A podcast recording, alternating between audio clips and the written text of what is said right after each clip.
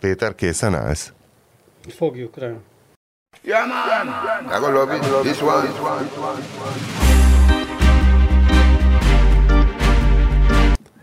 Köszöntjük a Borízű hang hallgatóit. Most már hamarosan kezdődik egyfajta kasztrendszer, tehát a, a Borízű hang előfizetőit, tehát 444 előfizetőit egy kicsit hamarabb köszönhetjük, illetve ők hamarabb hallhatják a köszöntést, de hát Péter mindjárt elmondja a, a technikai részleteket. De nem lesz fizetős a Borizű hang, ennyit azért elspoilereznék előtte. Csak részben lesz. Úgynevezett priority access lesz. A Bede jó poénjai például azok fizetősek lesznek. De miért nem a szarabbak? Na, szóval, hogy az lesz, hogy itt kísérletezünk ezzel a podcast platforma, hogy hogyan lehetne ugye az előfizetők számára külön elérhető tartalmakat készíteni rajta, és most az a megoldásunk, az egyik, hogy a, a standard borízű hang adásokat, azt az előfizetők a szokásos időben fogják hallani, tehát azt valamikor vasárnap 0-0-kor hajnalban, vagy egy óra felé, két óra felé, hát körülbelül akkor szoktam fölrakni, és onnantól kezdve meghallgathatják, viszont akik nem előfizetők, azoknak csak kettő lesz nyilvános. Úgyhogy, tehát tulajdonképpen mindenki számára továbbra is elérhető lesz a boríző hang, de az előfizetők számára előbb, és majd lesznek később, sőt már most is készülünk mindenféle extra adásokkal, amik meg csak előfizetőknek lesznek elérhetők. Ez a felállás körülbelül, remélem, hogy érthető voltam. Én, én többé-kevésbé. Talán annyi, talán annyi nem volt belőle világos, hogy előfizetők alatt a 444 előfizetőket értjük, tehát aki előfizet a 444-re, az Köszönöm, Márton. Nem, tényleg, aki tényleg. Nem tényleg fontos, mert nem biztos, hogy mindenki számára. Tehát nem, nem podcast előfizetőnek, vagy Spotify előfizetőnek kell lenni, vagy nem tudom én minek, mert valóban fölmerül az is. Én például Spotify előfizető vagyok, ettől még nem fogom tudni meghallgatni vasárnap hajnalban. Hát a nyár feléhez értünk, nem tudom kit mennyire vett igénybe, és egy kicsit rászoktunk az utóbbi időben az egészségügyi jelentésekre. Hát most Márton nem utazott semmi nagyon meleg helyre, mondjuk most itthon is épp elég sok meleg hely van, hanem hanem hát egészségileg úgy érezte, hogy inkább mégiscsak jobb, ha home office-ból nyomja le ezt a műsort. Hogy vagy amúgy Márton? Van atrocitás?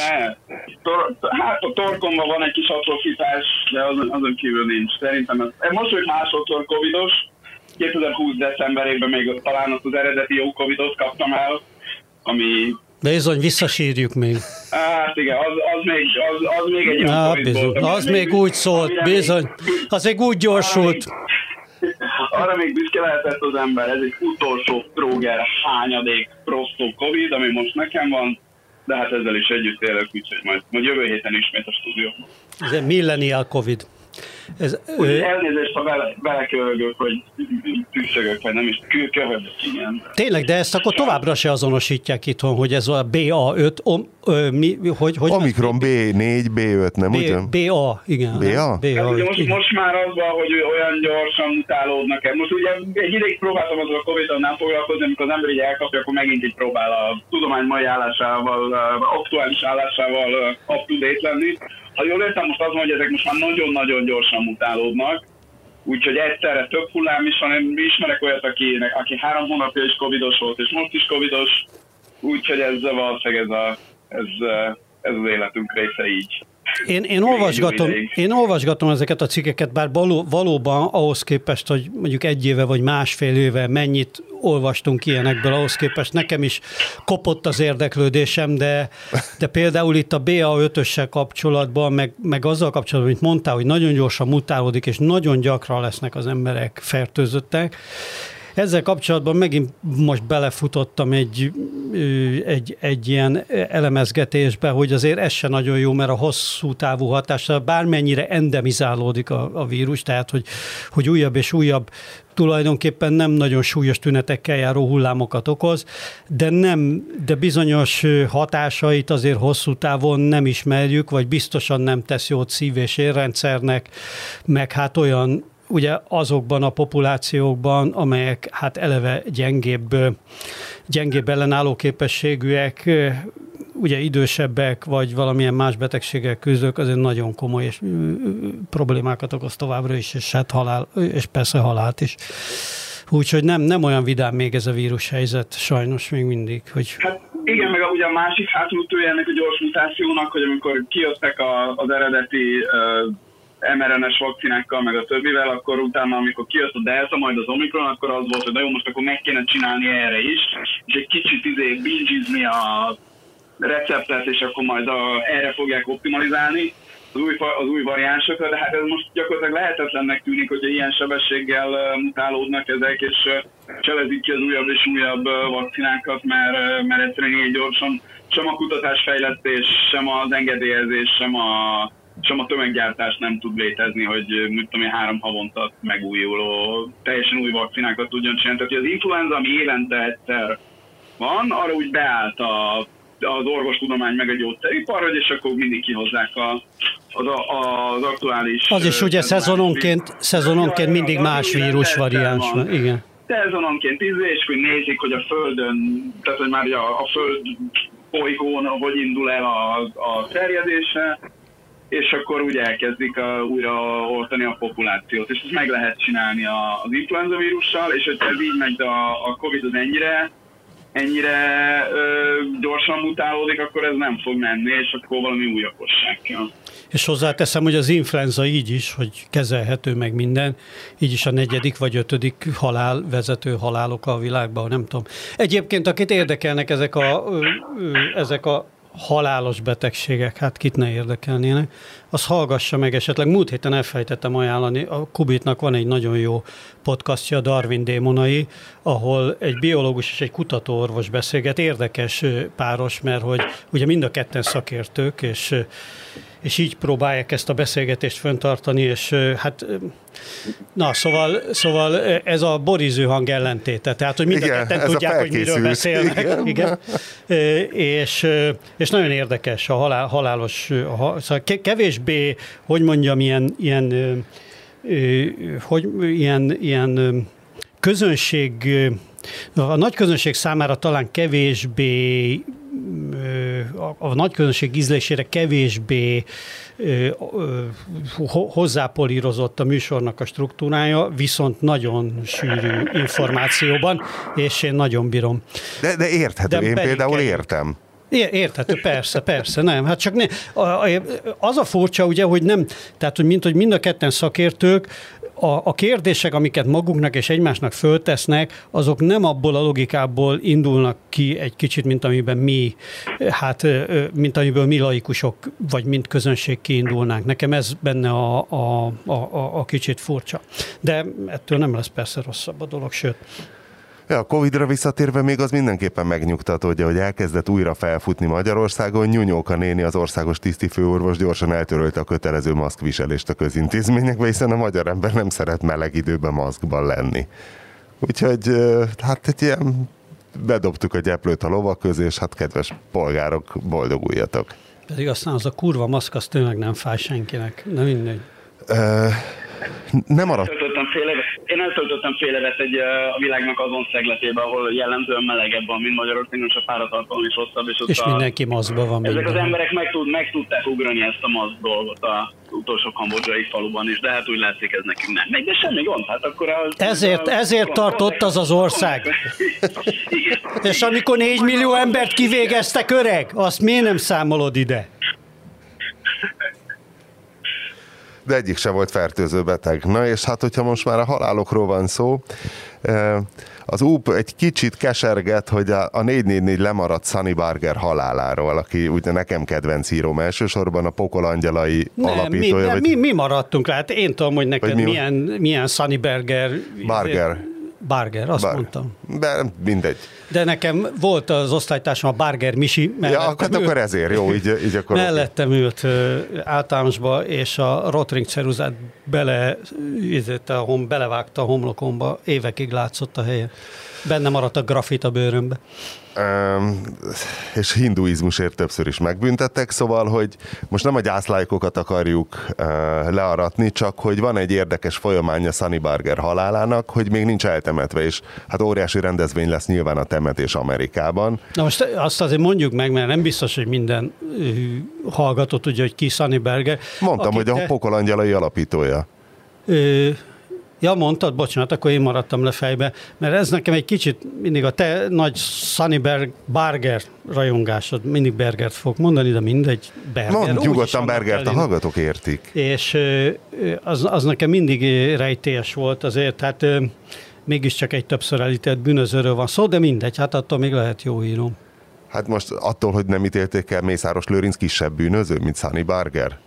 Akinek volt egy kis kábítószerrel való visszaélése. De, meg az egy viszonylag átfogó bűnszervezetet mozgathatott, tehát ott azért voltak, voltak erre utaló jelek. Na és hát a bűnszervezettelséggel kapcsolatban van az, hogy hát az ő könyvében, a Pokolangyala című könyvében egy nagyon fontos rész, amikor az amerikai igazságszolgáltatás előveszi a maffia ellenes törvényt ellenük, hogy majd akkor az milyen jó lesz, hogy nem kell piszmogni egyesével a bűncselekményekkel, hanem egy, elég bizonyítani a bűnszervezethez való tartozást, de kicsorbult a, a tör, mert egyetlen vallomás se kaptak senkitől. Tehát, hogy a pokolangyalai volt az első olyan bűnszervezet, ahol nem találtak, uh, minek hívják, vádalkura alkalmas illetőt.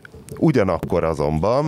A Fidesz közvetlen előzménye. Na, a hangom? Ne, most már jó vagy. Várja, valami kontaktos. Szóval, hogy most az a probléma merült fel bűnszervezetileg, ezt hallottam a magyar motoros társadalomban is, ez probléma, hogy hát menne mindenki Sunny Barger temetésére, hiszen a klubtagoknak kell, de mindenki ki van tiltva az Egyesült Államokból. Tehát senki nem mehet Európából, és egyéb Ausztráliából sem Amerikába, hiszen nyilván vannak Minden... tartva mindenhol, mind bűnszervezethez tartozok, még akkor is, hogyha... Minden Hells Angels tag igen, igen. A, a világban. Igen. Tehát a magyarok, hát ezt konkrétan hát... tudjuk, hogy nem mehetnek Amerikába, de, Vida Ildikóval együtt. Tehát... De hát mondjuk ez is hülyeség, mert azért a Hells Angels ilyen szempontból, még hogyha ugye ott Sony Bárgaik, Oakland és vagy. környékén Nyilván benne voltak azért meredek dolgokban, de hát az egész Hells Angels, mint, mint bűnszervezet, az biztos, hogy hülyeség. Mindegy, hogy van egy, van egy ilyen van egy ilyen nehézség. Tehát, hogyha valaki gyorsan be akarna lépni... De hány a... tagja van összesen a Hells Angelsnek? Tízezres? Kevés, felvenni. hát kevés, mert nagyon nehéz a tagfelvétel. Tudom, Tehát tudom, ott évekig kell gályáznod. Volt ismerősöm, aki gályázott, próbálkozott. És, és nem. meddig jutott Prospect, Hangaround? Nem tudom már. Státuszig. Nem tudom. És melyik, és melyik alapszervezetbe? A Lowland Chapter Nomads. Hát ez még mielőtt a medvéjék megcsinálták itt. Ja, ez annyira régen chapter. volt? Igen, vagy, a, a, vagy akkori, akkoriban. Uh-huh. Szóval, szóval gondolják meg a pokolangyalaiba való belépést. Egy, egy olyanom van, ami, ami szintén nekrológ lenne, de hát ő nem egy...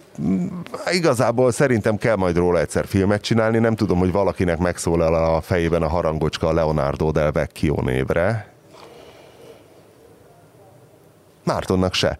Leonardo del Vecchio szerintem a, a világ száz leggazdagabb embere listáról, nem tudom hány olyan van, aki nagyon mély szegénységből érkezett, de ő az egyik, aki Olaszország második leggazdagabb embere lett, és a, és a világ százban azt hiszem top 50 valahányadik lett. Övé volt a Luxottica. Igen, most halt meg. Igen, most koncern, és hát volt, volt egy ilyen putyini méretű jachtja is, és hogy ő nem úgy küzdötte fel magát, mint mit tudom én, Bill Gates, hogy hogy azért egy gazdag apuka befizette egy drága számítógép szakkörbe, hanem ő effektíve az apja meghalt a születése előtt, az anyjának már nem tudom hány gyereke volt, ezért árvaházban nőtt fel, tehát se kapcsolatok, se semmi írtozatos szóresz, és, valahol... és elkezdett szemüvegkereteket csiszolni a rács, elkezdett... a rács izé, drótjából? Vagy... Elkezdett inaskodni optikusok mellett, aztán elkezdett szemüveg alkatrészeket saját maga csinálni, aztán egész szemüvegeket csinálni,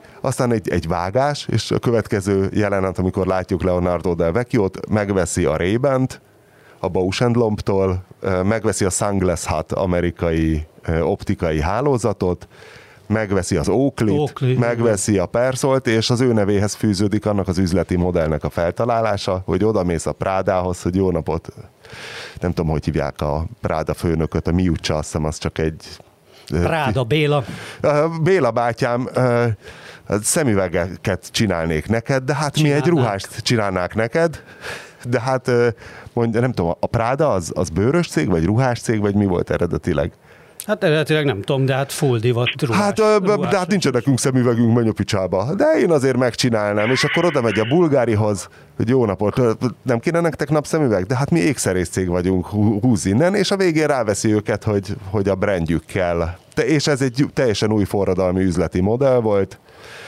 És hát na, így épített Meg hát egy... az igazán forradalmi üzleti modellje a Luxatikának, ahogy én olvastam, talán egy-két éve, és talán valamelyik műsorban hivatkoztam is erre, az volt, hogy az egekbe tudta fölemelni az optikai árakat, tehát hogy mint föl, fölvásárolt az összes nagy ilyen divatmárkát, meg szemüvegkeret gyártott, meg minden, és gyakorlatilag ugye az van, hogy az Egyesült Államokba hasonlították ezeket az árakat, ugye, hogy 200 dolláron belül már nem tudsz szemüvegkeretet venni, holott ezek korábban elérhetők voltak, ilyen kis gyártók, meg optikusok, ezt féláron elő tudták volna állítani, de a Luxotik annyira leuralta a piacot, hogy az egekbe emelte ezeknek, a, ezeknek az optikai eszközöknek az árát, ami ugye egy zseniális modell, mert szemüveg mindenkinek kell, aki 40-en, vagy 50, pláne 50-en túl van, az pláne, az, az akkor is tudja, hogyha kitűnő volt a szem hát egész a, a temetkezéshez hasonlóan tuti igen, piac. Igen, tuti piac, egyre öregszik ráadásul a nyugati világban a, a, a lakosság. Nagyon divat, nagyon megcsinálta ezeknek a reklámját, a divatot, a, a szemüveg, tehát óriási pénzt keresett a, a csávó, és hát ugye igazából már amerikai tulajdonban volt a Luxotika, tehát ilyen Amerikában volt tőzsdén. Nem, minden. nem volt amerikai tulajdonban, ez egy olasz cég. Ő vette, meg a, ő vette meg az amerikai cégeket, tehát ez egy... Nem, de maga az olasz cég, az már amerikai befektetési alapok, meg egyebek tulajdonában van, meg tőzsdén, Ö, szóval, hogy, hogy mindenféle amerikai állt meg. 40 valahány százaléknyi részvénye volt még halálakor Delvecchio-nak. Hát de ott volt 60 százalék is. A maradék, persze. Tehát mindegy. Ő egy igazi working class hero, vagy nem tudom. Igen, egy sze- a, a rendes self-made man, de aki frankol. Ellentétben Trumpal, meg a többiek. Igen. Amióta, amióta, kima, amióta elkezdett erről beszélni a Winker, hogy, hogy a leglentebbről jövő milliárdos, természetesen csak ezen gondolkozom, hogy ki az, aki nála gazdagabb és lejjebbről jön. És ugye ez a roha, tehát ugye először is, mi számít a lejjebbről jöttnek, az ugye nehéz, mert hogy most egy indiai textiles család gyermeke az pontosan mennyire gazdag összehasonlítva egy átlagos amerikai kispolgári család sarjával, szóval ez nagyon nehéz, de egyébként a, akit szerintem mindenképpen meg lehet adni, az az Amancio Ortega, aki az Zara, és aki most nem tudom, hanyadik a listán, de volt egy idő, amikor a leggazdagabb volt a világon néhány éve, és neki ő, ő is nagyon csóros családból származik, azt hiszem valami vasutas volt az apja. De hova valósi? Az, az Amancio Ortega, ki az Zara, ő spanyol, és csak spanyol, galici, galiciai konkrétan. Galego. És, és hány éves? Neki, hát... Ö, Vagy hány születésű kb? Hát szerintem 75-80 éves lehet most már ő is, tehát egy, egy idősebb ember. Ugye ő az, aki arról híres, hogy gyakorlatilag fénykép nincs róla, tehát azt hiszem akkor hagyta magát, hogy lefényképezzék, amikor valami amerikai tőzsdei bevezetéshez kötelező volt arcot mutatni, és gyakorlatilag az egy fotó van róla, és ő elkezdte ilyen kis tatócs, meg ilyen ruhaboltokkal, ott talán lakkorunnyába, de most meg nem mondom melyik galiciai városba, és aztán a, ugye az varával följött fölment. Tehát ő, ő elég csoron kezdte, de azért jutott még hogy eszembe, hogy, hogy mi számít uh, lentnek, mert hát a, a Sergey Brin, a, a Google, Google. a Google egyik tulajdonos, aki, hát nem tudom, de aztán most is top 10-ben van a világon, neki a szülei, hát egyetemi tanárok voltak a Szovjetunióban, de hát most... Na hát az azért... Hogy a, ezt, ezt... Azért, de ne arra, hogy a, én volt Szergei Brinéknek tévéje otthon gyerekkorában? Lehet, hogy nem. Ennek a luxotikás arcnak milyen volt otthon? Ez nehéz. Nem volt otthon, hát árvaházban nőtt fel, és azért egy árvaházból kijönni az 1945-ös szétkúrt Olaszországban. És reggelente hideg salakot reggelizett. És ki, kimászott a tóból. Igen, mindjárt eljutunk a for, a for Yorkshire Jó, le, lehet, de szóval ez nehéz összehasonlítani, és ezek a nagy indiai családok, akik most szintén a ilyen dokúzban van legalább két indiai, szerintem lehet, hogy több is. hogy e- ezek hanyadik generáció óta gazdagok, szóval ez nehéz. De ja, tehát én nem, nem akarom a luxotikás arccal el, elvitatni a self-made uh, szemben a Bill gates aki nem egy annyira self-made, nem beszélve Elon Muskról, aki sem ennyire Tehát a Bill Gates is eléggé self-made a maga módján. Voltak, igen, hát Elon Musk-tól se, Elon se teljesen venném el, ugye van ebbe egy kicsit ez a kommunista, kommunistáskodás, ami ma, ma divatos, hogy persze a Musk egy nagy marketing zseni, és messze nem akkora feltaláló, mint aminek izéli magát, de... Ez most nem a, élo, élo, ez nem, nem a Musk zsenére, hanem a self, tehát a, arról, hogy mit hozott otthonról, én most arról beszélek, ja, és most nem, ugye smaragdbányája volt az apjának az apja. Igen, igen, igen, igen, ugye? Igen, Tehát azért azt, azt mondom, hogy azért azt talán nem mindenki indul ezzel az életbe, hogy a Pater Magyarországnak van egy dél-afrikai smaragdbányája, úgyhogy őt, őt ilyen szempontból nem nevezném self mennek, tehát ugye nem, a, nem, a, nem nagyon lentről jött. Na, nem nagyon lentről jött. De hát egyébként a Soros esetében is ugye kérdés, hogy egy polgári zsidó családból származott Magyarországon, de hát aztán amikor Amerikába kiment, ő ebből nem sokat profitált, hogy neki ki volt itthon az apja. Hát neki azt de neki voltak kint talán rokonai, nem? Akik azért az egyetemre befizették, ami hát nem megy izé, tehát nem arról van szó, hogy milliárdokat adtak volna neki indulótőkének, de az, hogy tudott tanulni rendesen, meg mi. Tehát egy, közép, volt a kapcsolatai. egy középosztálybeli, igen, egy középosztálybeli kapcsolatrendszere azért volt, igen, igen. Tehát nem a, nem, nem a teljesen lentről. Jó, nem ez úgy, tényleg egy ilyen nem szegénységi úgy, mint verseny. Például Moldova György, akiről beszéltünk, ugye, aki egy nagyon, tényleg egy nagyon szegény kőbányai zsidó családból származott. Na mi legyen, Péter, szidod egy kicsit a magyar gazdaságpolitikát, egy kis aktuálpolitika, mint Kata, vagy, vagy üvöltözünk átbrandingelt növények körül és halak körül? Nagyon nehéz kérdés ez, mert most még, hogy emlegette a Márton az Indiát, hogy, vagy az indiai milliárdosokat, most eszembe jutott, hogy azt el is felejtettük fölírni, hogy van ez a népesedési jelentés, ami most jelent meg, azt láttátok? Indiáról? Igen. Nem, a világ, világról. A világról, nem. amiben, a két, amiben két-három nagyon érdekes dolog van. Na, én nem láttam. És ami, Meg a hallgatók sem biztos, hogy látták. a világgazdaságra is egy picit. Hát ugye egyrészt, hogy India az lehet, hogy már idén átveszi, de jövőre biztosan a legnépesebb ország státuszt a világban. A másik, hogy elképesztően jó ütemben. Hát a jó ütem az annyit jelent, hogy hát a túlnépesedés az mindig egy ilyen fenyegető rém volt, bár hogyha meg nem a túlnépesedés fenyeget, akkor mindenki azon ajvékol, hogy, hogy kihal. úristen, hogy kihal az emberiség, igen, tehát ez hihetetlen, tényleg. Semmi se jó. Semmi se jó. Hát a belga együttes az a baj című szám az itt igen, is működik. Igen, igen, az globálisan is működik, hogy hogy ugye kettő körülre csökkent a világon a fertőrítási ráta ami most már egy nagyon-nagyon egy nagyon-nagyon minimális növekedés csak népességbe. Tehát a 8 milliárdot azt el fogjuk érni valószínűleg már jövőre, ugye? Jól emlékszem. De akkor ez És most aztán... egy óriási baj? Nem, nem. nem. Na ugye, hát hogy nem, inkább hát ez nem, egy jó dolog. Nagyon sok, nagyon sok ember. Hát most látod, hogy, hogy egyébként Egyébként környezetileg ezt hogy fogjuk elbírni? Ezt most már és akkor várj, és akkor India, Indiára nézve ebből mi következik? Tehát ezért nem adnak egy szép érmet, amit hazaviszel, vagy kupát, hogy tessék, te vagy a legnépesebb ország. Nem Indiára következik, inkább ugye a Kína az érdekes. Hogy, a, hogy e, ebben a, ebben a jelentésben az áll, hogy valószínűleg a korábban a Kína által jelentett statisztikai adatokkal szemben a kínai népesség már csökkenőben van egy ideje, és, és ők, ők valamiért még mindig azt mondták, hogy ez, ez a pík, ez mostanában következik be, de állítólag már ez legalább 10-20 éve túl vagyunk a kínai lakosság csúcsán. Hát ez a gazdasági, hogy mondjam, a gazdasági kilátásokat azért, azért némileg befolyásolja. Ugye a növekvő népesség az mindig jelent egy erőt, jelent gazdasági problémát is, de jelent egy növekedési erőt is a gazdaság számára mindig.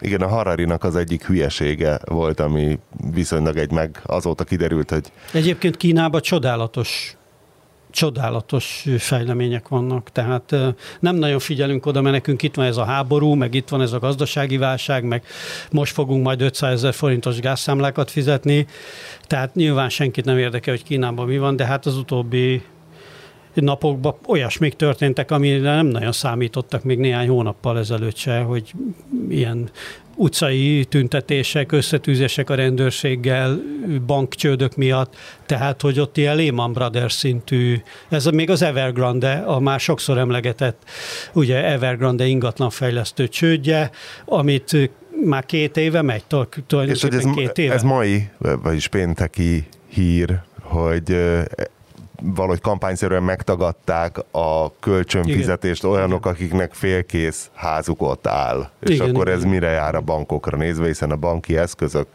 bla bla bla. Hát ugye, hogy volt az Evergrande nevű nagy ingatlanfejlesztő, ami csődbe ment, és ott állnak a házak, amiket épített félkészen. Na most ugye ezeknek a házaknak, ezek el voltak adva. Ott vannak vevők, egyszerű libácsi, linéni, igen, egyszerű, hát vagy munkásemberek, vagy már gazdagodó, inkább gazdagodó kínai középosztálybeliek, valószínűleg befektetésnek vették ezt a nagy, ebbe a nagy ingatlan bumba, és, és ott állnak félkész ingatlanokkal, közben ketyeg a, a hitelük, mert hogy mindenki hitelre vette Hát hiszen az a legjobb befektetés. Mert hogy ezek, ezek mögött mind a, így van, ezek mögött mind az állam állt végső soron, hiszen a hiteleket mind ki tudott fölvenni, hiszen az ingatlan fejlesztő cég az kinek a hiteleiből működött, ez mind állami hitelek voltak ebbe benne, és hát ez a klasszikus ingatlan lufi kipukkadás. Szóval, ami egyébként, egyébként a japán gazdasági csodát is végül ez állította meg a 80-as évek végén, egy ilyen ingatlan lufi kipukkadás, ahol ugyanígy ment föl a picsába minden ingatlan tanár Japánba, egészen a 80-as évek végéig, akkor jött egy nagy pukkanás, és utána egy olyan downhill, amiből azóta nem jött ki a japán gazdaság. Most közben persze ott egy demográfiai fordulat is volt, és Kínában mit látunk? Éppen egy demográfiai fordulatot. És akkor mégsem szóval, foglalják el Tajvant jövőre? Hát, de hogy, hogy nem lesz ám az olyan egyszerű majd az amerikai gazdaságot letaszítani a, az első. Tehát olyan, olyan szempontból nyilván meg, meg már bizonyos számítások szerint ugye már most nagyobbak, mint az amerikai gazdaság, de hát azért mondjuk egy átlag amerikai, tehát az amerikaiak vannak 300 millióan, ők meg ugye 1,4 milliárdan ugyanarra a pénzre, tehát azért az életszínvonal az elég messze van. Tehát az amerikai egyfőre jutó GDP-t azt innen nagyon nehéz lesz szám megközelíteni is, aminek most még a negyedénél sincsenek. Na jó, és akkor, van. és akkor ehhez képest a kata, és a kata kivezetése. Ajaj, ajaj, de bonyolult lesz. És Bede Márton tette fel még levélben azt az érdekes kérdést, hogy vajon a ceyloni népfelkelés, amelynek során elfoglalták Rajapaksa a villáját, és azt nem, azt nem tudtam, hogy teleszarták a medencéjét, hogy csak vicceltem, ez csak úgy kér... Nem szarták tele? Volt. Nem tudok róla, hogy összeszarták volna a medencét. Én a helyükben már bele is szartam volna, de hát ők lehet, hogy kulturálisabbak nálam. Na hogy, de hát ez nem, megint... nem ez volt a kérdés, egyébként nem a szaráson volt a hangsúly, hanem hogy Sri Lankában is az elégedetlenség úgy kezdődött el, hogy csináltak egy emelvényt, és akkor minden ellenzéki párt kapott 3-5-10 percet szónoklatra, és képgalériákat csináltak az ellenzéki lapok a viccesebb transzparensekből, és a végén mindenki hazament. Vagy valamit sokkal jobban csináltak a sri lankaiak, hogy lett egy ilyen népi roham a Rajapaksa Orangéri ellen. Hát nem tudom, hogy a, a jobban csináltak aki a fontos kifejezés, de hogy hát meg eleve, hogy hogy kezdődött. Tehát, hogy volt a Facebook event, érted? Ha nincs Facebook event, akkor esélytelen bármiféle politikai változást elérni. És ez, csupa olyan kérdés, amit előre meg, hogy lehet -e ott szemmelni a színpadon, meg különben nem ér az ellenzéki megmozdulás, ha nincs, nincsen slam, meg e- meg egy kis viccelődés. De most nem volt slam, volt slam? Én, úgy, én azt hallottam, biztos, hogy volt, volt, biztos. Volt, volt, volt slam, legalábbis próbálkozás a slamre valamelyik nap, én, én úgy hallottam volt. Igen.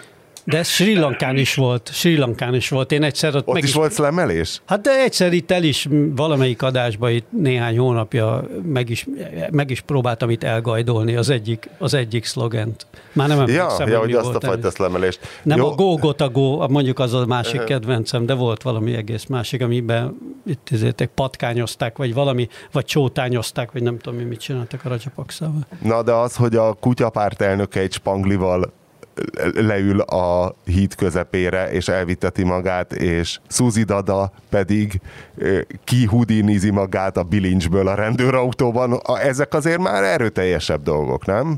Hát nem hiába, nem hiába akartuk honvédelmi miniszternek Suzy Dadát, nem hiába javasoltuk Igen, elsőként. valóban, valóban erőteljesebb dolgok, és sorban egyébként a hatalom részéről erőteljesebb dolgok, hiszen azért ilyet még nem láttunk a legutóbbi körében a tüntetéseknek, hogy politikusokat vigyenek el.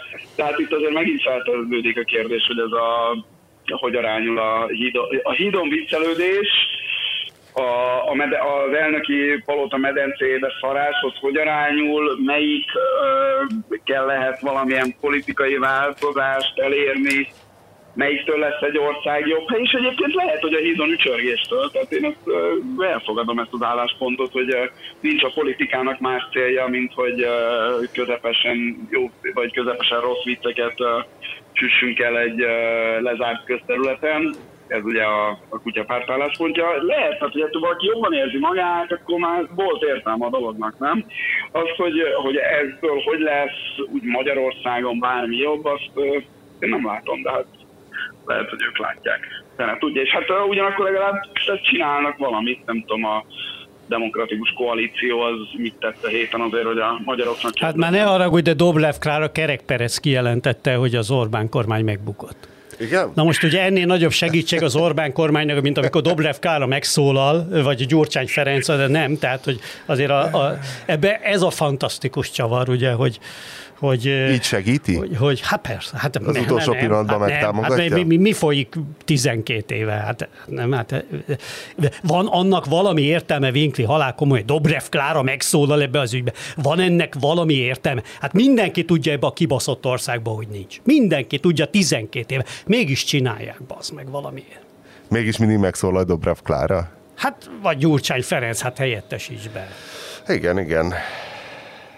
Hát most már tényleg 12 év, tehát az rendben van, hogy egy normálisan, már nem is mondok ilyenek, egy normálisan működő demokráciával, hol van az, vagy, de, de hogy, hogy ugye már megbukott miniszterelnökök se szoktak ugye nagyon visszajönni, bár mondjuk Amerikába, és ez mondjuk mutatja az amerikai demokrácia válságát, és most a Trump az lehet, hogy meg fogja próbálni de hogy, de hogy az, hogy, hogy tényleg most már nem tudom én hány éve folyamatosan megbukó ellenzéki vezetők is még mindig ott kapirgálnak. Na de Jó, hogyha... Or- Orbán is ugye egy ilyen, egy ilyen karrier végén van, de hát meg is láttuk, hogy mi lett, a, mi, mi, mi lett a, az hát eredmény. Hát a, legtöbb, a legtöbb magyar ellenzéki pártban semmiféle következménye nem volt a áprilisi uh, csúpos uh, bukásnak. A Momentumban volt egy csere, Hát a jobbikban is. Hát az látszik is a Momentumon a csere. Hát ott ne, meg táltosodtak. Az nagyon karizmatikus ez az új csávó. Igen, ők, ők, ők most megpróbálnak. Ezt a szót kerestem ezzel a hangsúlyosabb hökös irányjal megpróbálnak. Egy igazi, egy igazi bocsári varacskos. Igen, jó, jó, de hát a, a párbeszéd az most kiválasztott éppen társelnöknek, bocsánat. Az, az, az, igen, tehát, meg a, a tökéletes politikai kabaré, mondunk random ellenzéki Várjál, várjál. A párbeszéd, a Tordai Bence is megmondta, hogy megbukott az Orbán kormány. Le. De olvastam, ezt hiszem.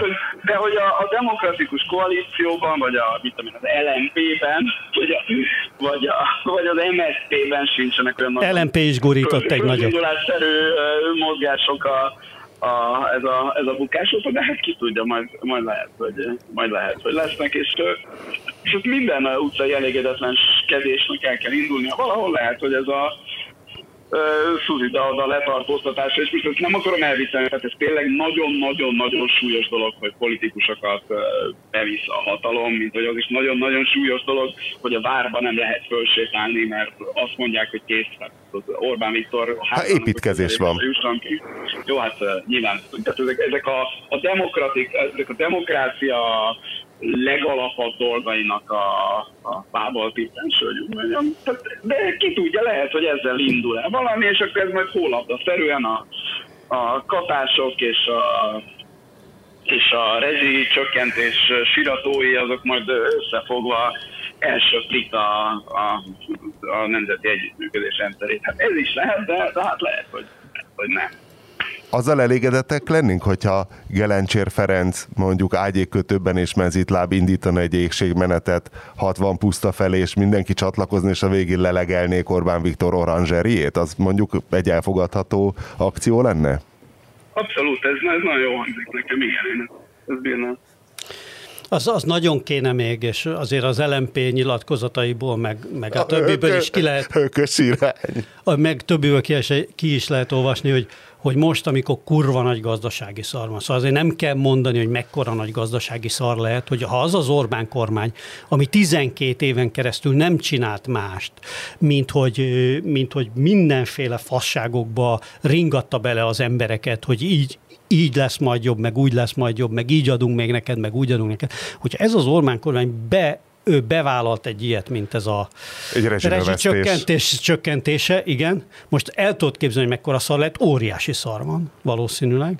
Na most erre aztán nagyon hiányoznak majd olyan ellenzéki mozgalmak, akik ilyen baloldali populizmussal mondják, hogy adják vissza az embereknek az emberek emberekét, mert az Orbán féleit miközben az Orbánék óriási kárt csináltak éveket, miközben volt egy nagy gazdasági növekedés, amit egyébként, ami mögött, a, a, a rettenetes szellemi károkozás mögött volt azért mindig egy bizonyos gazdasági racionalitás, amit tudott működni. Ez jellemzően ugye a Varga-féle csoport, a Varga-féle csoport működtette a pénzügyminisztériumba, bár az utóbbi időben volt egyfajta helycsere is, mert amikor elszállt teljesen, elszállni látszott már a költségvetés, akkor éppen a korábban... Várja, Varga Mihály az valaki? Tehát neki van valamilyen? Tehát az hogyne, ő, hogyne. Var, van egy stílusa, egy elképzelése, egy valamilyen, ami nyomon követhető, és valamilyen?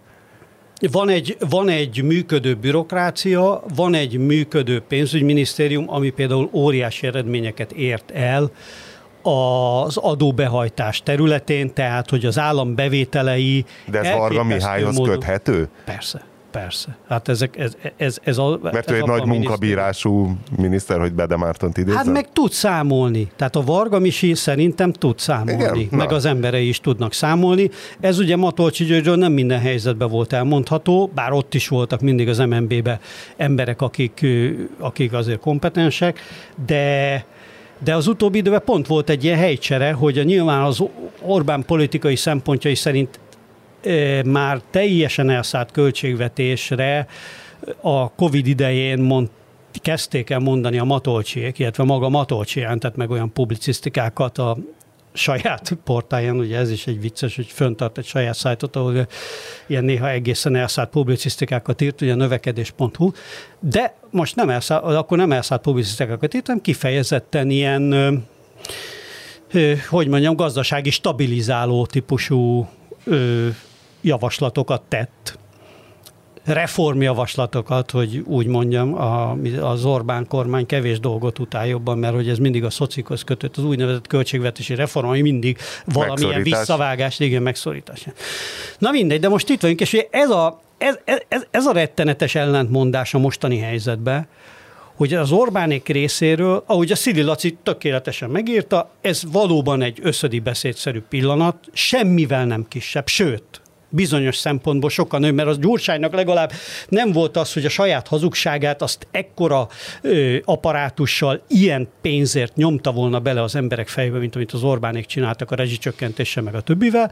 Itt most van egy összödi beszédszerű pillanat, amikor kiderült, hogy minden, ez az egész sztori, ez tulajdonképpen egy hazugságra alapult, és de ennek ellenére azt még én valamennyire mégis egy pozitív jelnek látom, hogy az Orbánék egy ilyen helyzetben még mindig képesek voltak. Annyira erősen és stabilan vannak a hatalomban, hogy úgy gondolták, hogy meg tudják fordítani, mert az ellenkező megoldás az még súlyosabb lehetne. Tehát, hogyha ők valamennyire próbálnának ragaszkodni a maguk meséjéhez, és egy még durvább Még olcsóbb lenne a benzin? Hát, Kiterjesztenék a katázók hát az körét. a benzin, az, hogy egy mekkora öngól volt a kurva benzin, az, az, az, az beláthatatlan, tényleg, az, az beláthatatlan a mai, a mai helyzetben.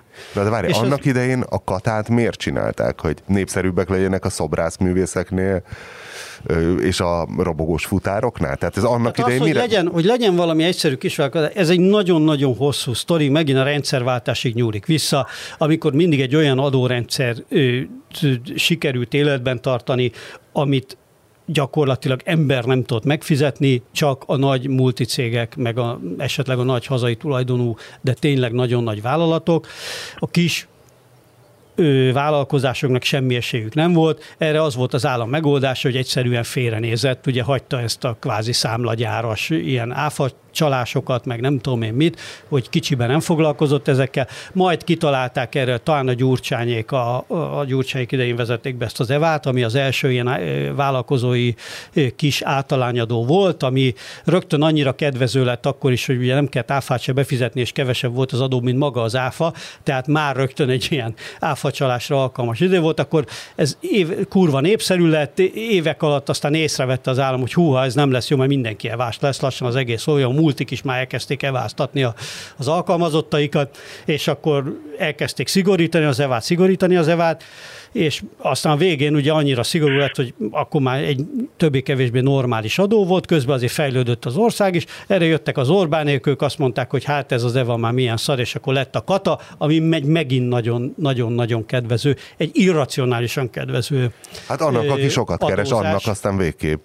Igen, adózás Tehát fizes volt, 50 rugót, és ami- és, el, igen, és, és el is szabadult el a dolog, aztán elteltek évek, ugye évekig nem hiányzott ez a költségvetésből, mert minden vágtatott, meg, meg világgazdasági konjunktúra volt, teljes foglalkoztatottság szinte, ugye az ipar szívta föl az, az embereket, pörgött az export, de hát most nem ez a helyzet, most hirtelen ez, ez, ez hiányzik ez a pénz. Valamit kellett volna ezzel kezdeni előbb-utóbb, de hát ez, hogy tényleg két nap alatt mindenki álljon át, és az egész, izé, és az egész keresztbe van verve, hát ez, ez, ez tényleg, tényleg elképesztő. De hát valószínűleg az Orbánék ennyire nyerekbe érzik magukat, hogy még ilyen drasztikus dolgokat is meghúzhatnak.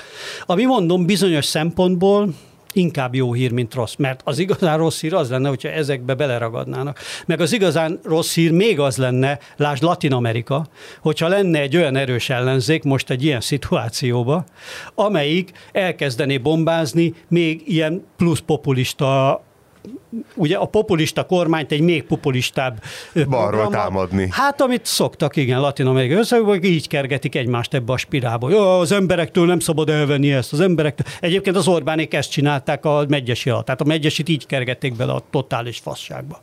Persze. Pedig ő amúgy milyen kiváló miniszterelnök lett Jó, volna. hát persze, tehát ö, ezért nem szeretem ezt mondani, igen, mert egy miniszterelnök azért miniszterelnök, hogy ne hagyja magát belekergetni, de hát ott, ott nagyon látványosan ez, ez történt. És Szerintem. a, a taxisoktól az aktuális, hát 12 éve aktuális magyar kormány tradícióból fosik, vagy, vagy mi? Tehát annak idén gondolom, hogy azért fostak a taxisoktól, mert le tudják zárni az Erzsébet hidat, de most a kiderült, most hogy most a már ne, pizzafutárok is le tudják, de a taxisoktól mégis még mindig sokkal jobban fosnak. Miért fosnak a taxis? Igen, hogy ők egyből kivételeket kaptak, és akkor Na, biztos van valami, van valami haver. De nyáron Az még azt a Orbánnak- félelmetes denevérűjes bőrcsekijüket se tudják fölvenni. Amivel a frászt hozták, nem is tudom, Antal Józsefre. De még mindig Metál Zoltán van, nem? Metál Zoltán még a taxis blokkád alatt emelkedett föl. Igen. Mint taxis Igen, de szakszervezet. egyébként ezzel meg, ezzel meg is válaszoltad nagyjából, hogy miért félnek jobban a taxisoktól, mint a biciklis futároktól. Miért? Má- Más, hát hogy a Metál Zoltán nevét is fel tudod idézni, tehát a taxisok az egy jobban szervezett ö, A Sinya nevét is fel tudom idézni. Én azért, mert ismered személyesen a hajtás-hajtás alapító ügyvezetőt, ez milyen jó és igaz a sinya.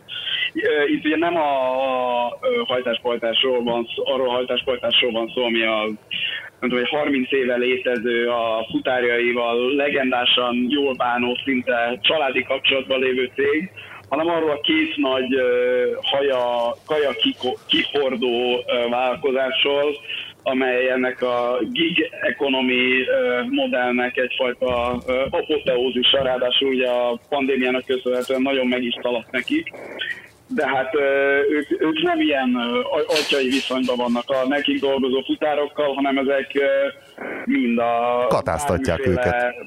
Igen, hát a bármiféle munka szerződési előink nem élvező, a minden szempontból a sor végén álló és kihasznált arcok, akik most persze ezt a koncukat, ami jutott nekik, próbálják védeni, de hát ezt nem olyan hatékonysággal teszik, mint mit tudom én, ha a főtaxi sofőrjei fognának össze, vagy a mindig legendásan jól szervezett hiénák, akik szintén nagyon jól tudnak érdeké, érdeket érvényesíteni ilyen olyanokból. Ezek a futárok, akik A csomagtartóban jól elhelyezett Warburg féltengelyjel tudnak érdekérvényesíteni, igen, igen. Igen, igen, igen.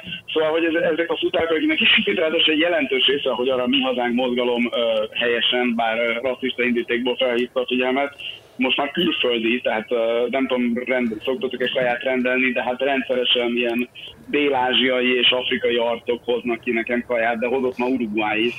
Én mindig megkérdezem, amikor valaki nem tud magyarul egy kutától, hogy uh, where are you from? És ilyen uh, egész meglepő országokat válaszolnak. Volt már iráni is, ilyenek. Ezek, ezek uh, jókkal nem annyira, nem annyira patogó uh, emberek, úgy, jó, szerintem a, jól méri fel azt a Fidesz, hogy a, a taxisok veszélyesebbek, mint a futárok. Az, hogy mennyire veszélyesek valójában a taxisok a, nemzeti együttműködés rendszerére, az egy másik kérdés. Hát De tudjuk, hát, mennyire veszélyesek. Hát annyira veszélyesek, hogy az Uber egyedül a magyar politikusokat nem, nem tudta rendesen megkenni.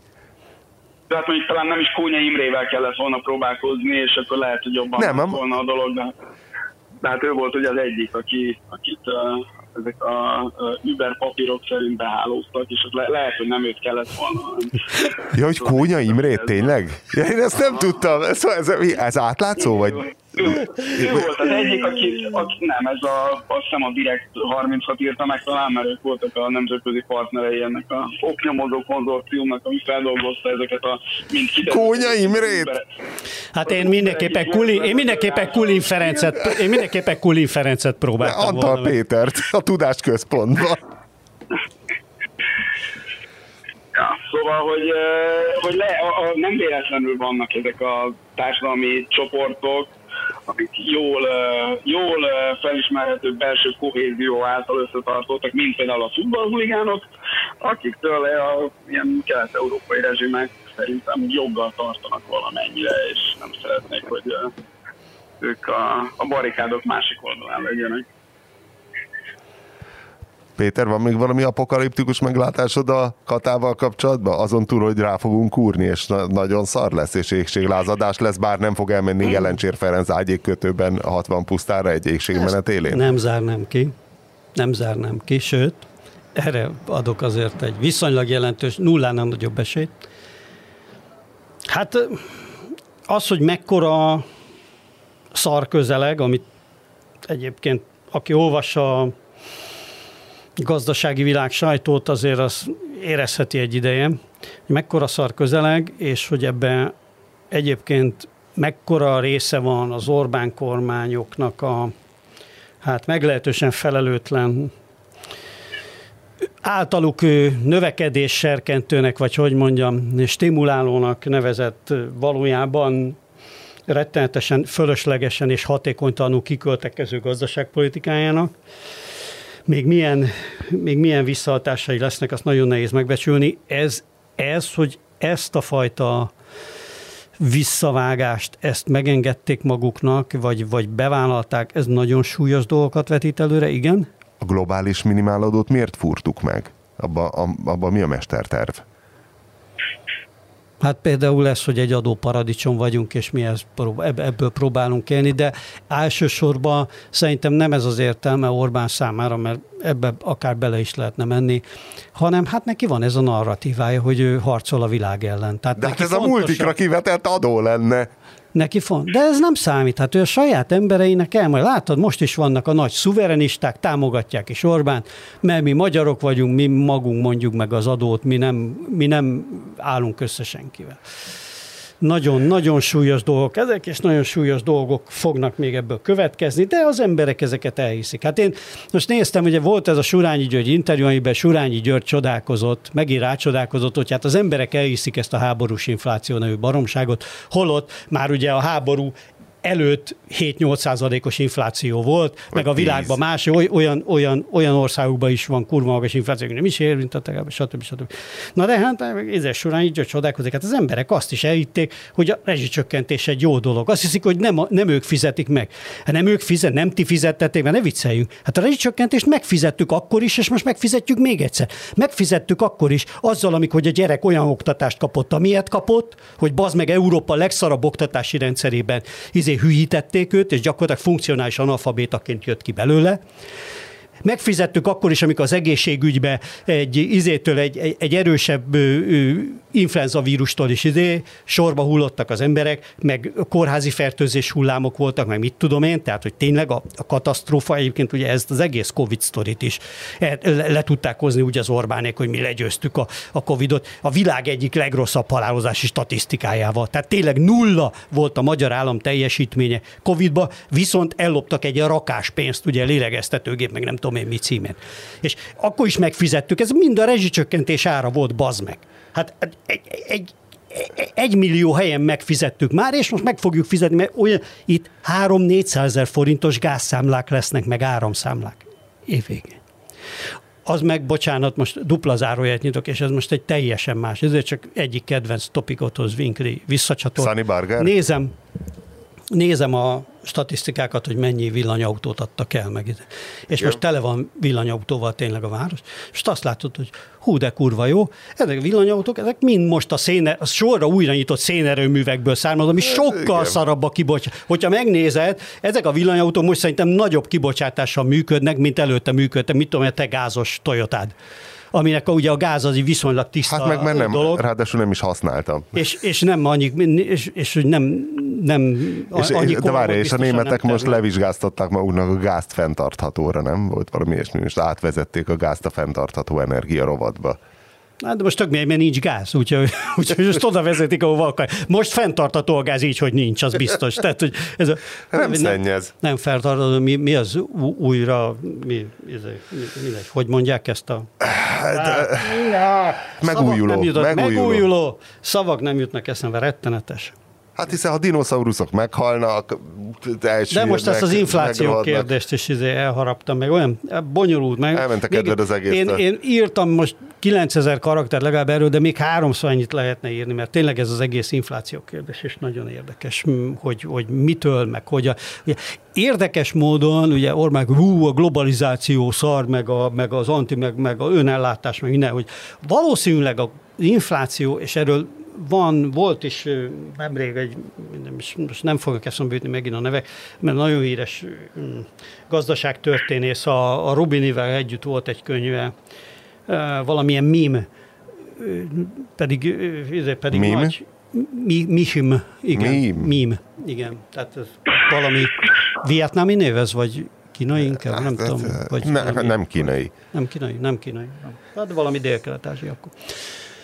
De amerikai ember írt egy nagy, egy, egy nagyon érdekes elemzés, de ő is hivatkozik már mindenfélére, hogy, a, hogy, hogy erre, erre van valakinek egy nagyon jó tanulmánya, hogy, hogy gyakorlatilag ezek a globalizációs folyamatok, amikor megállnak, és szétesik a világkereskedelem, az mindig az infláció megugrásával jár, majd jönnek a újabb globális, hiszen egyébként eddig azt nem tudták, azt nem értették a közgazdászok, hogy miért nincs infláció. Ugye az, az államok nyomtatták a pénzt, mint a vadbarom 2008 óta, nyomták ki a és pénzt, nem a, és nem volt infláció, és nem tudták, hogy miért. És egyetlen megfejtés volt arra, hogy az, hogy jellemzően Dél-Kelet-Ázsiába a termelésbe bekapcsolódó, meg Ázsiában, nem csak Dél-Kelet-Ázsiában, vagy Ázsiában általában, hiszen Kína is ebben egy nagy ide, hogy egyre hatékonyabban termelő, jellemzően ázsiai vállalatok egyre olcsóbb termékeket nyomtak be a piacra, és ezzel egyszerűen nem tudott emelkedni az infláció. És abban a pillanatban, hogy ezek az ellátási láncok megszakadtak, rögtön fölment a picsába az infláció. És na, ez a gazdaságtörténész, ez gyakorlatilag 1850-es évektől visszavezeti ezt, hogy az ilyen globalizációs hullámoknak mindig volt egy infláció felfolytó hatása. Majd amikor véget értek, akkor rögtön elszabadult az infláció. És egyébként a nagyon híres amerikai, a Fed által ugye letört a 70-es évek végétől megkezdett ugye amerikai nagy kamatemelési hullám, amit mindenki ugye ennek az iskola példának tart, hogy hogy törte le a Fed az inflációt Amerikában, hogy ez sem a Fed, és ezt a Greenspan maga vallotta be egyszer, vagy a Greenspan nem vallotta be, hanem a Greenspan maga is kijelentette egyszer, hogy 2005 környékén, pedig ugye a jegybankárok, jegybankár, 20 évig volt a Fed elnöke, hogy, hogy, hogy tulajdonképpen az sem, a, az sem a, az amerikai jegybanknak, illetve a Fednek a elképesztően jó és határozott beavatkozásától tört le az infláció, hanem az újraindult globalizációs folyamatoktól, és hogy elkezdtek olcsóbbá válni a dolgok. Bármelyikünk lehetne simán egy Fed elnök. Igazából olyat így könnyű. Véletlenül beindulnak a folyamatok, az csá. Aztán mennybe menesztenek, meg kapsz egy Nobel-díjat. A ti háztartásotok átlag fölött itt fogyaszt? Megnéztétek?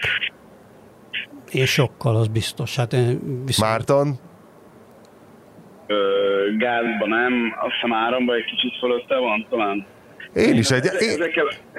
Ezekkel, a kalkulátorokkal én még nem szaladnék ennyire előre, tehát előbb meg kell várni, mit jön a magyar közlönyben. Mi jön ki, aztán majd megvárjuk a fűtési szezon előtt. Van. Én, én még mindenkit óva, óva intenék attól, hogy most az a 2023. januári gáz és villanyszámláját. Itt sok minden történhet meglátjuk. Hát egyébként ugye, a, egyébként más nem mondjak, ugye a, a a gáz is, és az olaj is esik egy ideje, tehát május óta mind a kettő esik. Nem lesz semmi baj. Nem, én csak érdeklődés. Én, én, Kurva drága még mindig a nem, Engem meglepet, hogy mi egy háromfős család vagyunk, csupa ilyen modern cuccal, ami keveset fogyasztanak, és nagyon durván az átlag fölött fogyasztunk. Én nem gondoltam volna. Hát igen, meg nektek az is, hogy te egy ilyen nagy házba laksz, ahol fölötted fűtenek, igen, tehát hogy eleve gazdaságosabb egy ilyen, mert igen, a fűtés az, az, az, az, családi házba lakom, és az igen. eleve, tehát azt kifűteni, ugye az mindenképpen átlag átlag fölötti. Tehát mert egy, egy lakótelepi házat, pláne, hogyha az jól le van szigetelve. Hogy nem, a fűtés, fűtés nem dráma, én a villanyon csodálkozom, hogy milyen kurva sok villanyt fogyasztunk, pedig aztán eh, még én ilyen háborús nemzedék vagyok, mindig kapcsolgatom le a villanyokat mindenhol, tudod. Jó, most nem a akarom mondani, hogy hol, Nem akarom hogy mondani, hogy hol, de itt a, itt a rezsipánikra valamelyik újságban megjelentek, hogy hogyan csökkentsük a fogyasztásunkat. Kapcsolgassuk le a villanyokat? Nem, jobb, jobb. Húzzuk ki a, húzzuk ki a mobiltelefon töltőt mindig a konnektorból. Azzal aztán belül az leszel az, öreg. De az, az, mi, az mire jó? Mi? Ha, ha nem töltődik hát fel valami, a telefon, nem fogyaszt? Hát valamit fogyaszt akkor is, ugye, hogyha simán be van dugva, de hát az nyilván kimutathatatlan szinte. Tehát tényleg jobb kihúzni, hogyha nagyon takarékoskodni akarsz, persze. De a legjobb takarékosság egy átbrendelt növény vagy hal, hogy akkor most már egyet kössek. ne legyen meg. De, Hát, 57 0 0 akkor? 57 0 Én ezt szeretném már végre elsütni. A legjobb takarékosság a halál, egyfől ezt szeretném mondani. Figyelj, nem feltétlen, mert egy, mert egy hamvasztás energia szükséglete az brutális, tehát egy emberi testet hamuvá égetni, abból lehet egy hétig fűteni egy utcát amúgy. Jó, de utána, utána nem kapcsolod fel a légkondit. Az van a falak átbrendelésével, hogy az amerikaiak arra jöttek rá, miután a nagy tavakat elárasztott az Asian Carp, azaz az ázsiai ponty, amit Magyarul busa. Busa, igen. Tehát nem, én nem tudtam rá, hogy ugyanarról az alfajról, vagy fajról beszélünk-e, mint ami a Balatonban van, de valami, nagy, minden valami nagyon hasonló.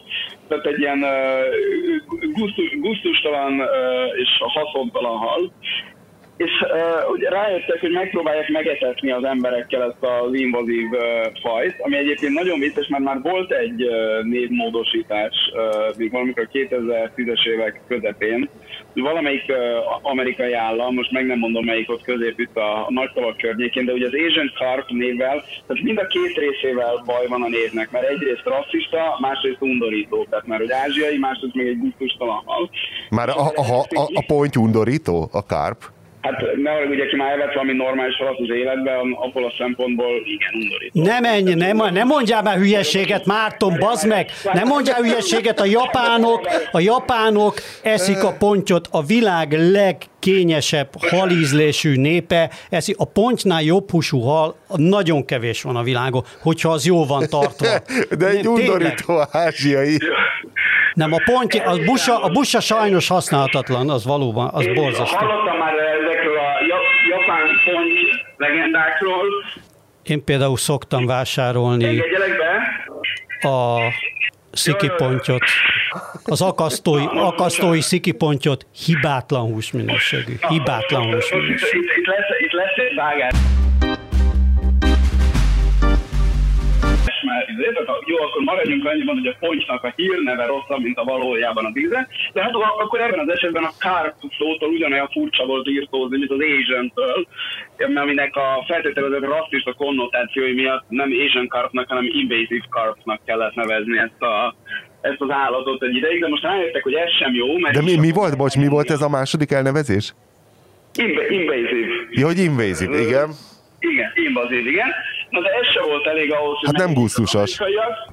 Igen, tehát hogy ké- kérsz egy invasive carpot, vagy sem, és ezért most kitaláltak nekik egy új nevet, és az új név, hogy kopi. És abba bíznak, hogy ez menni fog. És egyébként joggal bíznak abban, hogy ez esetleg hogy ez esetleg menni fog, mert ez, tehát ez nem az első alkalom, hogy halat átbrendelnek, és akkor a leghíresebb az a Chilean Sea Base, azaz csilei tengeri sügér néven futó és uh, sokak által megevett hal, amit az 1970-es években rendeltek át, mert az, tehát a rendes neve a, az neki az, hogy Patagonian Toothfish, mint hogy uh, Patagóniai foghal? foghal, igen, ami azért így nem, nem, nem hangzik annyira uh, siklandónak. És van egy másik, amit én, amit én nem ismerek ennyire, amit Orange Ruffy, ami nem tudom micsoda, erre nevezték át, de az eredeti név az az volt, hogy Slime Head, mint, uh, mint Takonyfej? takonyfej. Az jó! Ennek ugye, ugye ennek a magyar megfelelője az a, a Péter, a, a zsidóhal az a márna?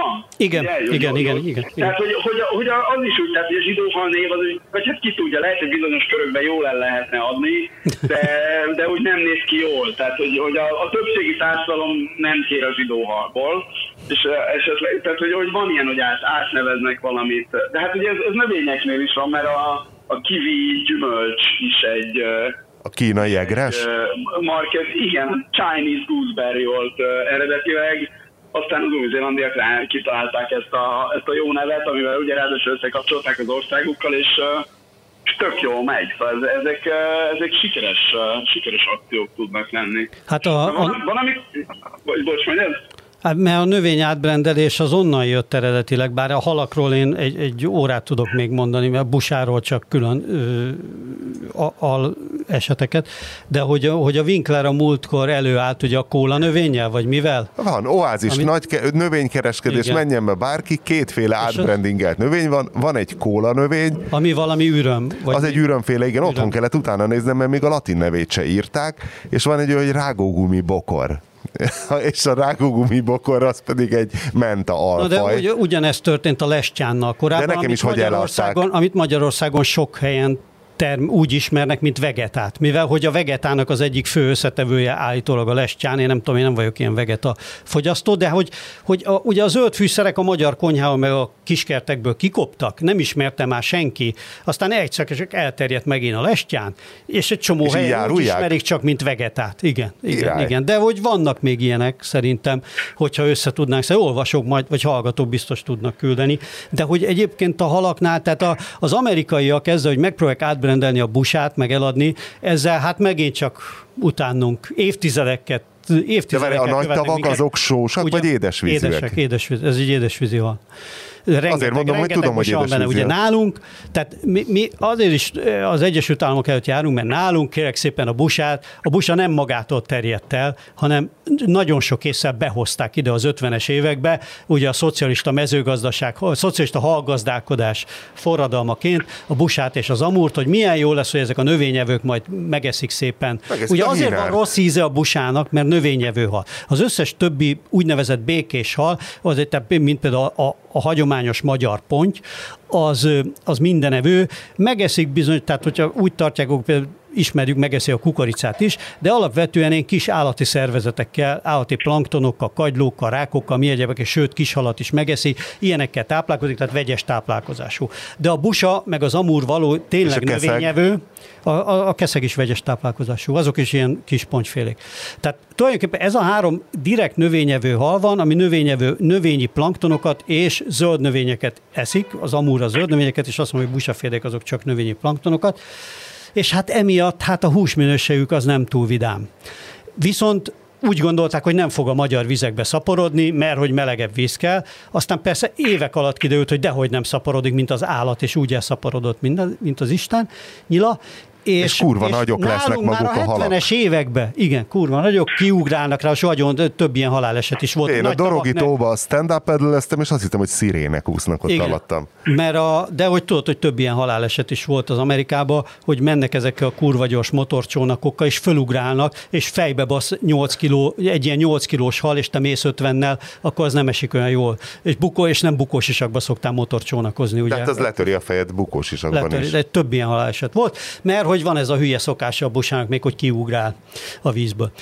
Na, Jó, amilyen tempóban néha hallottam a, a 70-es, Nálunk már a 70-es évek végén megkezdődött ez a kampány, hogy megpróbálták Igen. megetetni a lakossággal, finom a busa husa, rajta volt még a gyufákon is, Igen. meg akkor elkezdődtek, megjelentek ezek a cikkek, hogy mit tudom én, az infarktus ellen nagyon jó a busa, mert hogy Tényleg, akkor az ezekre, volt, igen, igen. Izé, micsoda, tar, micsoda izé, omega-3 tartalma van, meg mit tudom én. De És egyébként egy Magyarországon, Magyarországon nemrég történt egy ilyen spontán átbrendelődés, hogy amikor elkezdett a Pangáziusnak nagyon rossz híre lenni. Ugye a Pangáziuszt az, a Mekong deltába tenyésztik borzasztó körülmények között, gyakorlatilag ilyen pocsajákba, óriási mennyiségbe, tehát ott Vietnám nem tudom én ellátja az egész világot Pangáziusszal, iszonyú mennyiségű hoznak belőle, és, és hát mindenhol feltűnt, még ugye Angliában is volt egy ilyen botrány, hogy a fish and chipsbe Pangázius tettek tőkeha helyett, és hát egyszer csak elkezdett így nagyon rossz híre lenni, ebben szerepet játszott egy német film is, ami ugye bemutatta ennek a tenyésztési körülményeit. És akkor elkezdték itt, mit tudom én, cápaharcsára, vietnámi cápaharcsára, meg nem tudom én mikre. A tilápia az nem ez? Vagy ez egy másik? A tilápia egy másik hal. Más. Az dél-amerikai és, de az is hasonlóan, vagy egy kicsit hasonlóan rossz hírű. Hát azt is ilyen hígfosban, kis ketrecekben Ugye, igen, de hát eleve ugye a, magyar, a magyarok halnév hogy mondjam, a hal, halnevezési szokásai azok elég zavarosak, mert hogy mi nem vagyunk tengeri ország, és egy csomó tengeri hal az különböző neveken fut. Ugye lásd a dorálda, aranykeszeg, aranydurbincs, nem tudom én már, tengeri sügér, meg nem tudom én milyen neveken, aranysügér, nem tudom én milyen neveken láttam már, a, ami az egyik legközönségesebb hal, ugye, és az Adrián meg a földközi tengerben is van. Szóval, hogy megy ez a kínódás, illetve hát én, mint hogy horgászom. Tényleg, és Új gyerek, Péter készült, képzeljétek el, itt van nála egy könyv. Hát Rácz János a Magyar Nyelv halnevei című tudományos munkája, 96-os Egész kiadás. vastag könyv meg. Ugye, hogy ráadásul, mint hogy a magyar halászatot, a magyar néprajz nagyon szépen dokumentálta több száz éve viszonylag, a Herman Ottónak, meg a természetrajz, a Herman Ottónak ugye van a nagyon híres halászati könyve, emiatt fennmaradt egy csomó régi elnevezés, és hát itt most az előbb a Márton emlegette a zsidó halat, de Szili Laci kollégánknak kedvenc foglalatossága, mint hogy gyerekkorában is rengeteg horgászkönyvet olvasott, amely horgászkönyvek mindig úgy kezdődnek a halfak bemutatás, hogy be vannak, oda van írva népies nevük is, és hát ugye nagyon viccesek vannak, hogy a vágó durmincs az egyszerre pinafedél és barátfasz, vagy nem, vagy azt hiszem pinavágó, vagy igen, picsavágó, ez is a, a, a vágó durbisnak a neve. Szóval, hogy tele van ilyen nagyon vicces nevekkel. Ez a hal nevezés, ez valahogy ilyen, ilyen, ilyen nagyon, ilyen, ilyen, ilyen nagyon cifradó. Mindenféle van. Hát itt ezt végig, végig lapozod ezeket a, ezt a könyvet. Majd belinkeljük ezt a darabkönyvet a nagyon jegyzetekbe. Vannak, nagyon viccesek vannak benne. Mindenkinek ajánlod mindenkinek ajánlom. Hát illetve minden magyar kábítószeres kedvenc falneve a melyik csík? Melyik, melyik megy mindig a viccelődés? Biztosan. Hát kövicsik, réticsik, vágócsik. Milyen igen, csík igen, van igen, még, igen. nem tudom én. A bot, botos kölöntét nem szeretik annyira. Vagy a vaskos csabak. Egyébként a csaba, a vaskos csabak az állítólag kun szár, az, az egy kun eredetű szó a csabak. Ezt valamiért megjegyeztem annak idején, hogy ez, mert a kazakban is nagyon kis halat jelent a kazak nyelv, a cabak, vagy csaba valami ilyen török, vagy régi, régi, régi türk nyelvben és onnan jött a vaskos csabak elnevezés, ami nagyon pici hal, és gyakorlatilag nem lehet látni soha, de nagyon ritka. Hát sajnos... A, most még a, a busz, nem, nem fogod most itt elvágni ezt a műsort, most még ilyen jobb ellendőtünk, így covid Két és, két és fél órás hal, hal, hal, halnevezési műsorunkat. Rögtön egy extra, rögtön egy extrával megpróbálkozunk. Igen, tehát hogy, a, hogy ugye, hogy két, kétféleképpen lehet egy a halat megetetni az emberekkel. Ugye az amerikaiak ugye megpróbálkoztak ezzel a, a, a halát nevezéssel, a Péter meg most ugye mondta, hogy a, a busán nem egy szexi nevet próbáltak kitalálni, hanem mindenféle ö, olyan jó tulajdonságokat, amikkel majd rá nevezik az embereket a fogyasztására. És ennek Mert Magyarországon nem kellett, tehát a magyar elnevezés azt szerintem tök jó volt. Tehát, hogy tök népinek tűnik ez a busa, meg a köm is a fejéről elnevezni valamit, az, az, az nagyon jellemző a, a, a népi elnevezéseknél. Tehát a hal elnevezésekben nagyon domináns az, hogy a fejére ja, koncentrálnak. Ja, ja. És ennek van egy amerikai megfelelője, az pedig a lionfish nevű hal, ami egy, egy ilyen nagyon látványosan kinéző tengeri hal, a korallzátonyokon él ilyen egy, magyarul kívhalnak hívják, ilyen uh, fantasztikus szálkái vannak, meg ilyen színes. Igen, igen. Az is egy, az is egy invazív faj, tehát az alap, alapvetően nincs a Karib-tengerben, de valahogy bekerült, valószínűleg floridai akváriumokból, és most a teljes Karib-tengeren,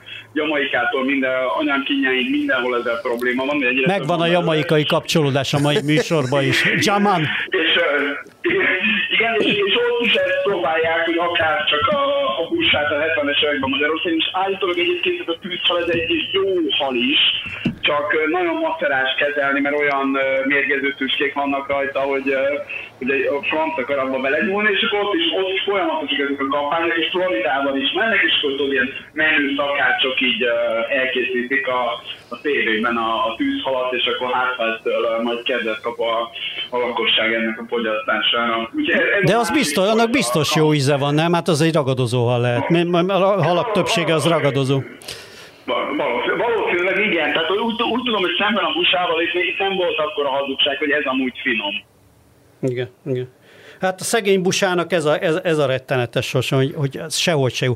Egyébként nagyon vékony szeletekkel füstölve ehető meg tejben áztatva fokhagymát, tudod, amikor gyakorlatilag ki, sikerül belőle kioldani a saját ízét. Amikor egy hungarocelből is ugyanazt elő tudnád állítani. Úgyhogy hát, most, hogy, most, hogy jönnek ezek a, ezek a szűk esztendők, talán a, a podcastunk hallgatóinak is, tehát a, a busa Ó, Vissza fogjuk még sírni a busát, bizony, bizony. Jönnek, az, jönnek majd a tippek, következő adásokban egyéb szemésznek tartott magyar halak elkészítési módjai, hogyan együnk zsidóhalat és hasonló. Csótány grillezés, meg ilyenek. Hát igen. Az, az egyébként is jön, az egyébként is jön, az már a gazdasági válság előtt is pedzegettük, hogy meg kell szoknunk a, nem, nem csak a tengerben élő ízeltlábúak, hanem a padló alatt lakók elfogyasztása. Hát bizony, szegény német Szilárd hogy fogja ezt feldolgozni? Egyrészt, hogy rezsibiztosként nem sikerült megvédenie a rezsicsökkentést, sehogy se, az Istennek se. Ebbe is össze hát szerintem birka fejet fogunk enni. És végül, és végül megint, hogy szöcskét kell majd enni, hát az, az, az lesz számára az utolsó. Jó, de majd kideríti valami etnográfiai futóbolond, hogy a magyar az hagyományosan ette a szöcskét, és akkor attól kezdve ja, a kóser lesz lesz.